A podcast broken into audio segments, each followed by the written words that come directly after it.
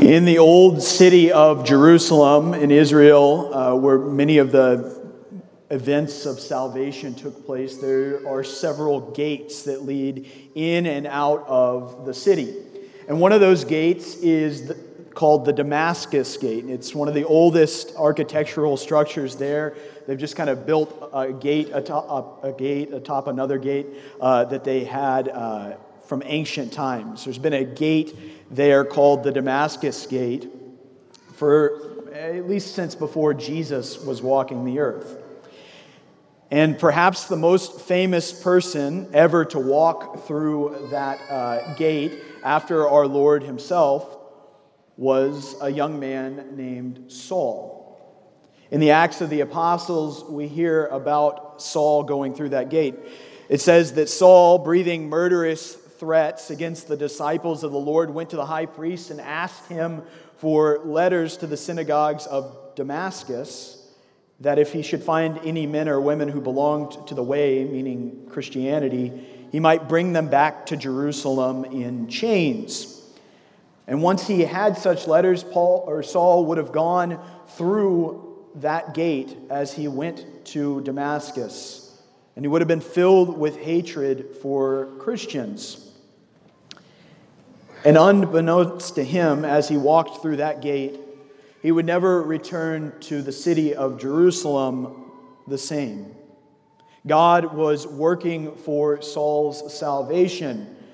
He himself explains what happens a little bit later in the Acts of the Apostles. He says, On that journey, I drew near to Damascus, and about noon, a great light from the sky suddenly shone around me.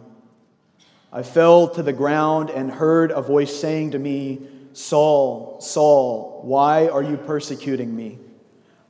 I replied, Who are you, sir? And he said to me, I am Jesus the Nazarene, whom you are persecuting. And that moment of meeting Jesus changed the man we call St. Paul's life entirely. It changed everything about Saul's life. He took that new name, Paul. He began at once, says the Acts of the Apostles, to proclaim Jesus in the synagogues, that he is the Son of God. The first thing that Paul does after uh, encountering Jesus and being baptized is he proclaims Jesus as Lord to the very people that he were expecting him to hate Christianity. Over time, Paul comes to know the Lord more and more. He lives for Jesus to the point that in the, one of his later letters, the, letters to the, the letter to the Galatians, he writes, It is no longer I who live, but Christ who lives in me. Insofar as I live in the flesh, I live by faith in the Son of God who has loved me and given himself up for me. That moment that he met Jesus on the road to Damascus changed Saul's life entirely. It changed everything. And the first thing that was on his mind after that change was to go and to proclaim Jesus as Lord. And he never stops. Basically, in every letter, Paul begins his letters exactly what we, like what we heard today from the letter to the Romans. He says something like, Paul, a servant, a slave of Christ Jesus, called to be an apostle and set apart for the proclamation of the gospel of God. The gospel that Jesus Christ has come and that he died and that he rose again for our salvation. He's encountered Jesus and he wants everyone to know about it. He wants to share his relationship with Jesus with others. In church speak, sometimes we use big words, right, in, in the church to explain uh, very simple concepts. In church speak, we call what Paul is doing evangelization, right? We call, uh, and I, I, bring that word up because uh, I think I've shared with you uh, my love for etymology, the study of where words come from. And evangelization has a really interesting etymology, right? It comes um, first, it, it originally meant, right? One who was bringing good news from a battlefield back to the city. Right? It was referred to the one who had brought good news. And you can, you can hear it in the word if you break it down into its two uh, parts, eu and angelization, right? Uh, you almost hear eu is, the, is a Greek prefix meaning good, right? And angel actually means messenger. Messenger. Good messenger. One who is bringing good, a good message. Though our English word angel has come to mean like just this a spiritual being that God created, it came to be that way because those spirits were so often messengers for the Lord. You think about what angels do in the Bible, they bring messages of good joy, of goodness, of great joy. The phrase, the angel of the Lord, that we hear in our gospel today could just as rightfully be translated messenger of the Lord. Angel is the name of their job, not their nature. Thus, to evangelize, right, to, to be a messenger of goodness, is to share the good news of great hope. It is to be a messenger bringing the news that the King has conquered, that salvation, that healing, that joy as is possible, that the earth has opened up and brought forth a Savior, that the dawn from on high has broken upon us in our midst. Friends, Jesus Christ has come.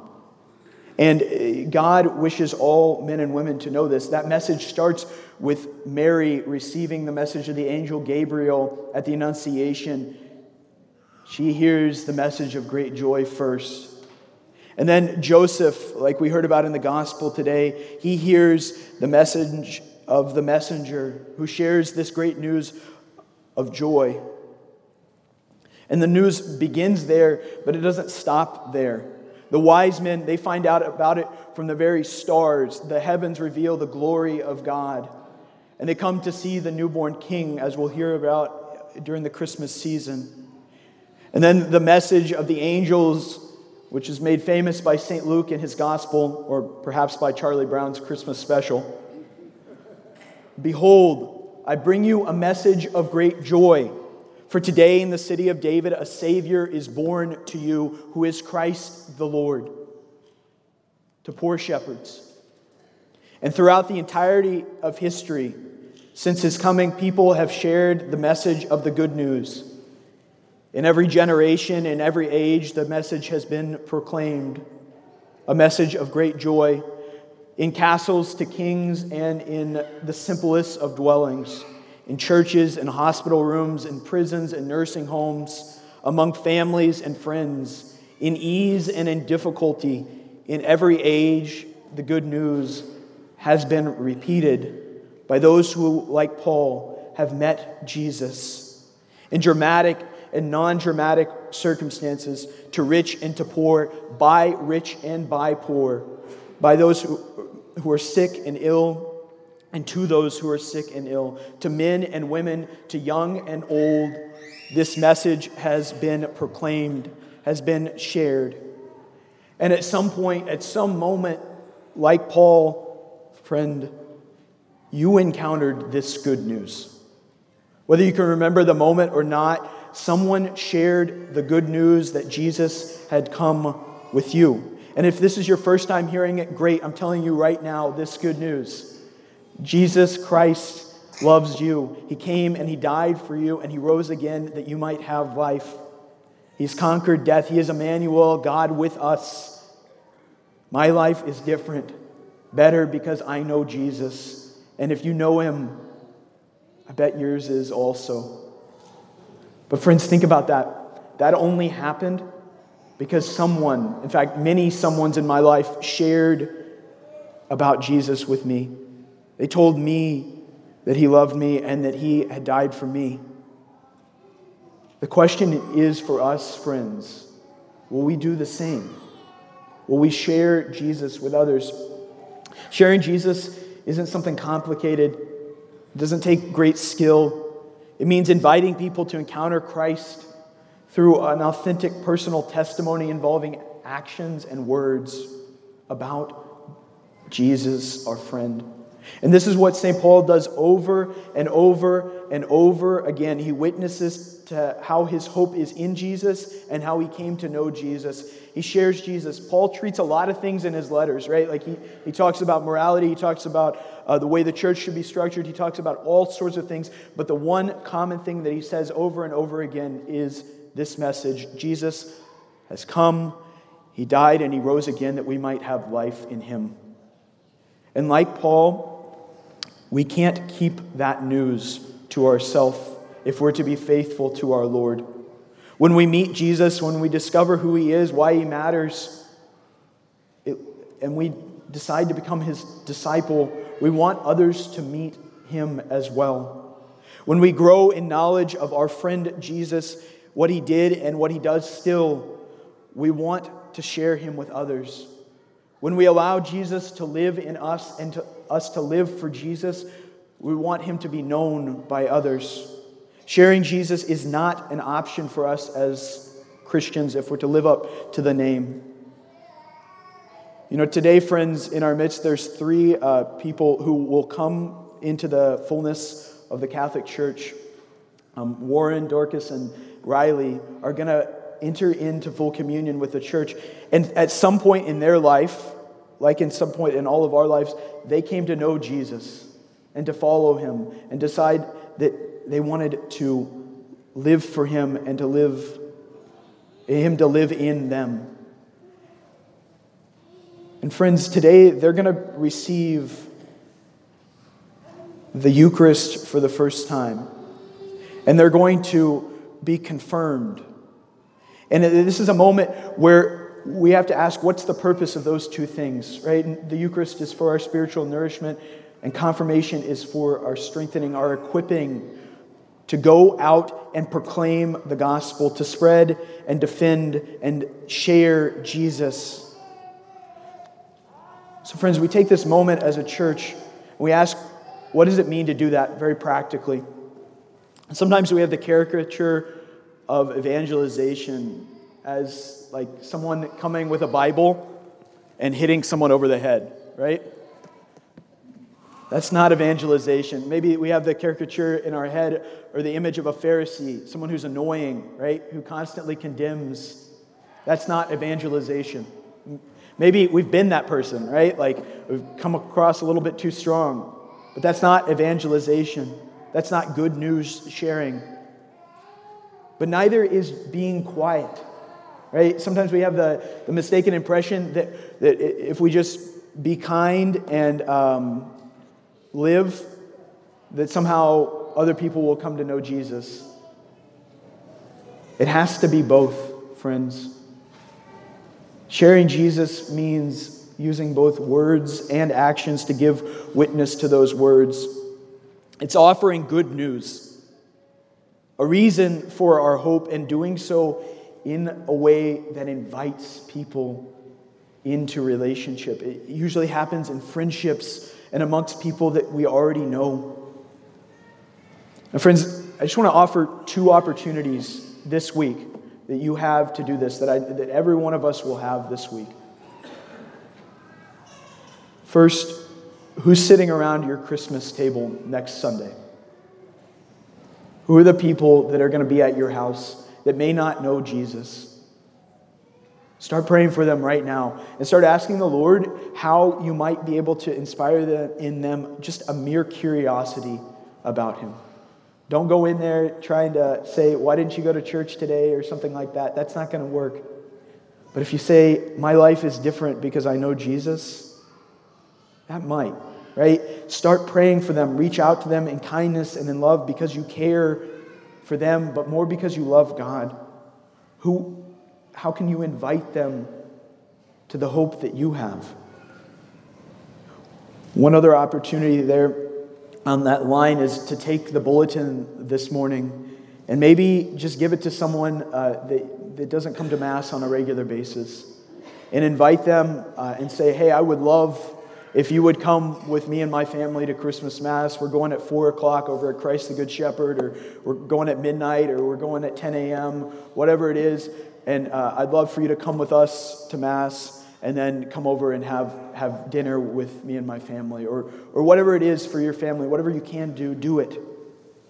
Invite them, invite people to come and to encounter Jesus Christ. And second, the second opportunity I want to draw your attention to is to consider who will be in Mass next week. Who will be at 4 o'clock Mass and 6 o'clock Mass and 4.30 Mass and midnight Mass and 10 a.m. Mass. Friends, I know a ton of people in our community who don't normally come to Mass will be at Mass next week. That's an opportunity right there. Right? How do we witness as a church to the life that Christ is living in us? How are we going to greet them? How are you going to greet them? Are, are, and this is, this is challenging, right? Are, are you willing to give up some of your comfort? Am I willing to give up some of my comfort so that they might come to know Jesus? Right? And let's get really practical. Am I willing to give up the seat that I love to sit in? Right? Yeah? Uh huh. We all have a nervous laugh there, right?